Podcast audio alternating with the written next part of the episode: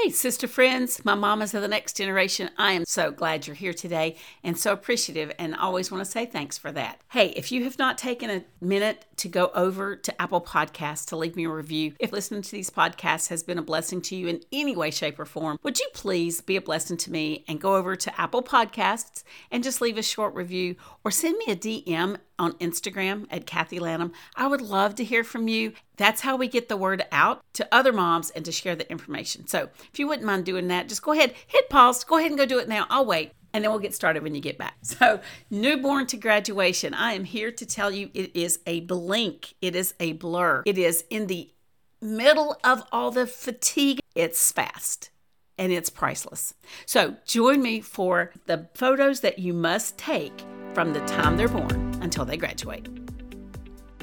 Hey, friends, welcome to the Productivity and Proverbs 31 podcast. I'm Kathy Lanham, your host, your mentor across the airways, if you will.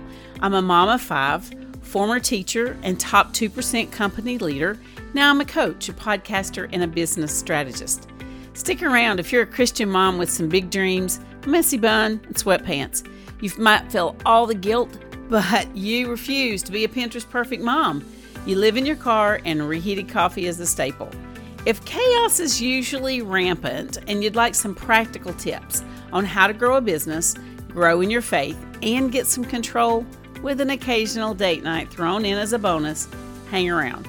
Because as we grab these few minutes together, I want to help you keep growing in your faith, build a business that lines up with your God given gifts and talents, and make memories of a life you love. So reheat that coffee and let's get started. So, if you've binged at all or been around, you know that photos are kind of my thing. I love the stories, I love the pictures. I can take a three day trip and make it into a 99 page photo book. It's just part of who I am. Maybe that's not you, maybe it is. But I want to ask you what are you doing with all those pictures and why are you even taking them if you're not going to do something with them? So, in today's episode, I want to give you 10 photos that you have to take between the time they're born and the time that they graduate. And maybe you're a foster mom and you don't have all that time or you don't have all these pictures. Maybe you've adopted an older child and don't have these pictures. These principles will remain the same because it's really more principles of photos you should be taking rather than hard and fast. But I know from experience, as you add children on, it gets harder and harder. I also know that if you take care of and do your photos bit by bit, then it's easier. And I also know that if you have a permanent private place to store your pictures, then that transcends your external hard drives and your USBs and your phones getting flushed down a toilet or taking a dive in a lake. So I've got some great ideas for you on that. So here is what we're going to do. Baby pictures. Let's start off with those newborns, particularly the firstborn. Do you have any problems taking the pictures? no, no.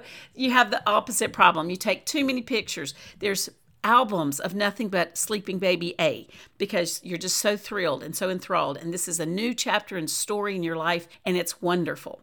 So, what I'll tell you with all those newborn pictures are take pictures of the first and just keep the best ones. You're going to upload them to your private account if you have a private account. And just FYI, Dropbox, Shutterfly, um, Instagram, Google, any social media site, your iPhone, those are not private sites, just FYI. And then for later on, when they're actually seniors in high school or seniors in college, and you want to print those pictures, if you've been counting on social media sites to save your information, to save your photos, they are very compressed images. So they do not print very well. So you want a place that you can keep your pictures that it will be full resolution. Let's get back to baby pictures.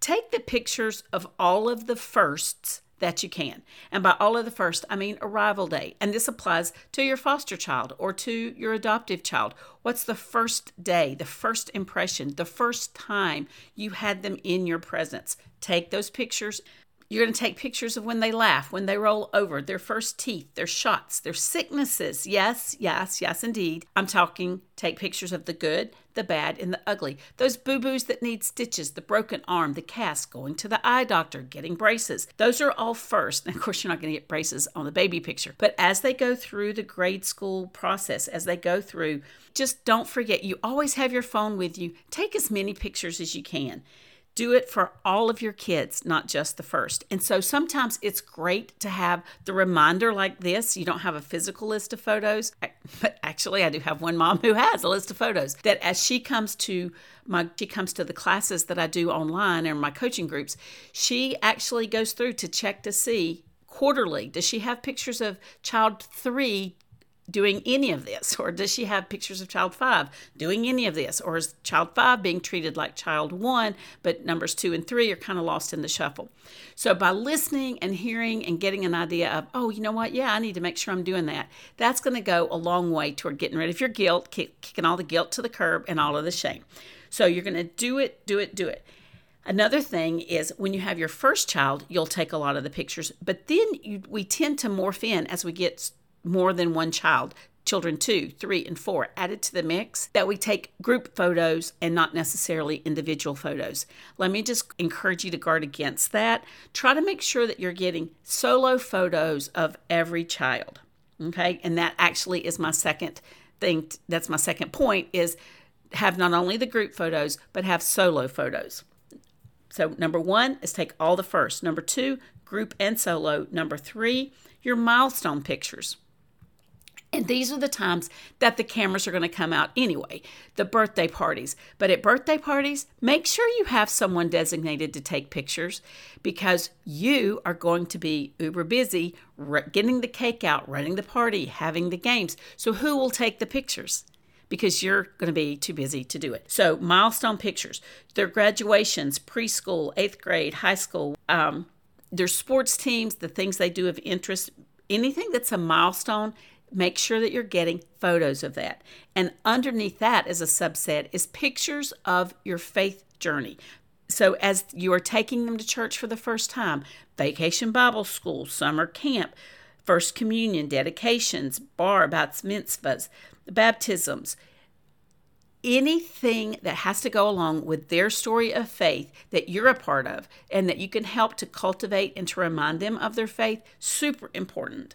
Number four, make sure that you're taking pictures with, with your, your parents, the grandparents, significant others in your life. Especially important if you are on the solo parenting train, whether you're a mom or a dad, and you're doing parenting all by yourself, make sure that you get pictures with your child and with the people that are important in their life, those significant others, teachers, mentors, grandparents.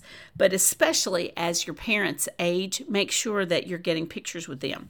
And then also, of course, we're going to throw in there counselors, best friends, anyone that your friend that your kids associate with that have an impact on their life. Make sure you're getting some of those pictures and that in the tagging process while you're telling the stories of these pictures and tagging them that you're writing their name out because you think you're going to remember John Scott's best friend Emmanuel all through life but then you're trying to get a photo book together when they're graduating high school and you have this precious little picture of the two of them arms thrown around each other at the top of the slide and you knew you'd never forget that name and yeah it's gone it's been 12 years, it's gone.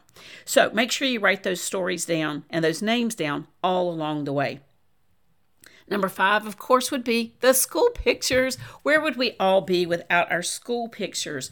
Your first day, make sure you're taking it that you have a little sign made up as well because if you don't, then again, they all look the same, particularly if you don't move and your first grade school pictures through high school pictures are on the same steps every year. It can get a little fuzzy in the middle. So make a little sign first day of first grade, first day of second grade, first day of high school, last day of first grade. So your first day of school, the posed pictures that the school does, your last days, make sure you have school pictures. Number six, vacations. This is important that you do on an individual as well as a family basis, that you show the child on your vacation doing whatever it is that you do. So, vacations, that they were apart, that they had fun, and the memory of this is what happened. Number seven, please take pictures of things you do that are a tradition that may seem happenstance to you or, well, we always do this. Yeah, you might always do it, but take the picture anyway. Dyeing Easter eggs, take pictures. Hanging the ornaments on the tree for Christmas, take pictures. Going to put flowers on a grandparent's grave, take pictures. Number eight, Take pictures of the hobbies and interests that they have as they're growing up. Maybe they're in a play, maybe they like to do art, maybe they are into figurines or drawing or video games, whatever it is, whatever their hobbies are, whatever their interests are. Maybe they're avid readers. Take pictures of them doing and participating in that activity. Number nine would be the trips that they take that do not include you. So these are their solo trips. Usually you see this when they're a little older, they get to go to Washington, D.C., or they're going to take a mission trip or a service trip or uh, maybe go with their sports teams or a choral trip, but it can even happen when they're younger. We had a son whose friend at the time, his father had a plane, and they invited him to go on a trip. And he was, I don't know, nine, ten years old. You know, I wasn't invited on the trip. I got pictures from the moms. That's important to do if they are on a trip without you to make sure they are tasked with taking their own pictures, or you figure out who are the girls in the group or who are the people in the group, the teachers or the avid photographers that you can get pictures from. So get pictures of them on trips they take without you.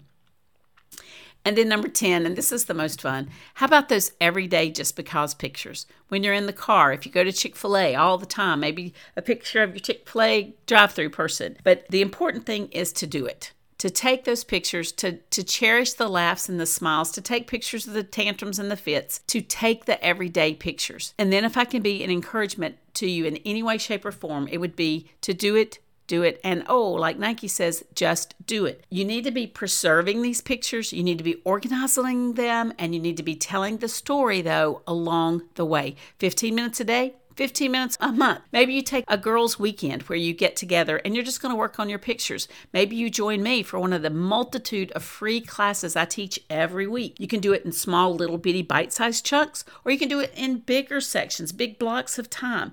The important thing is to just do it, to just get started. If you're reaching milestones like an Eagle Scout, or if you have a death, or if you have a scholarship application, you don't want to wait until you have those times where it's needful and important that you get the pictures immediately. So you're scurrying through 15, 20, 18 years of pictures. How much better it would be, and what peace of mind you would have if it was done in little bitty chunks along the way. And then there's no guilt or pressure with this, but we're not promised tomorrow. What a blessing it would be. Can you envision what a blessing it would be if you had your pictures organized like that and you've told the story and something happens to you? What a gift that would be to your family and to your kids who would be going on without you. And so, as I end this one up, I just want to be all the encouragement and all the love. No guilt and no shame. That's not allowed here because it's super simple to do and I can help you with that. So, I would love to hear from you. If you are interested in this at all, if you need some help and some more practical ways to get started, please join me in one of my many classes. I'd love to have you join. That's what I got for this day. You guys go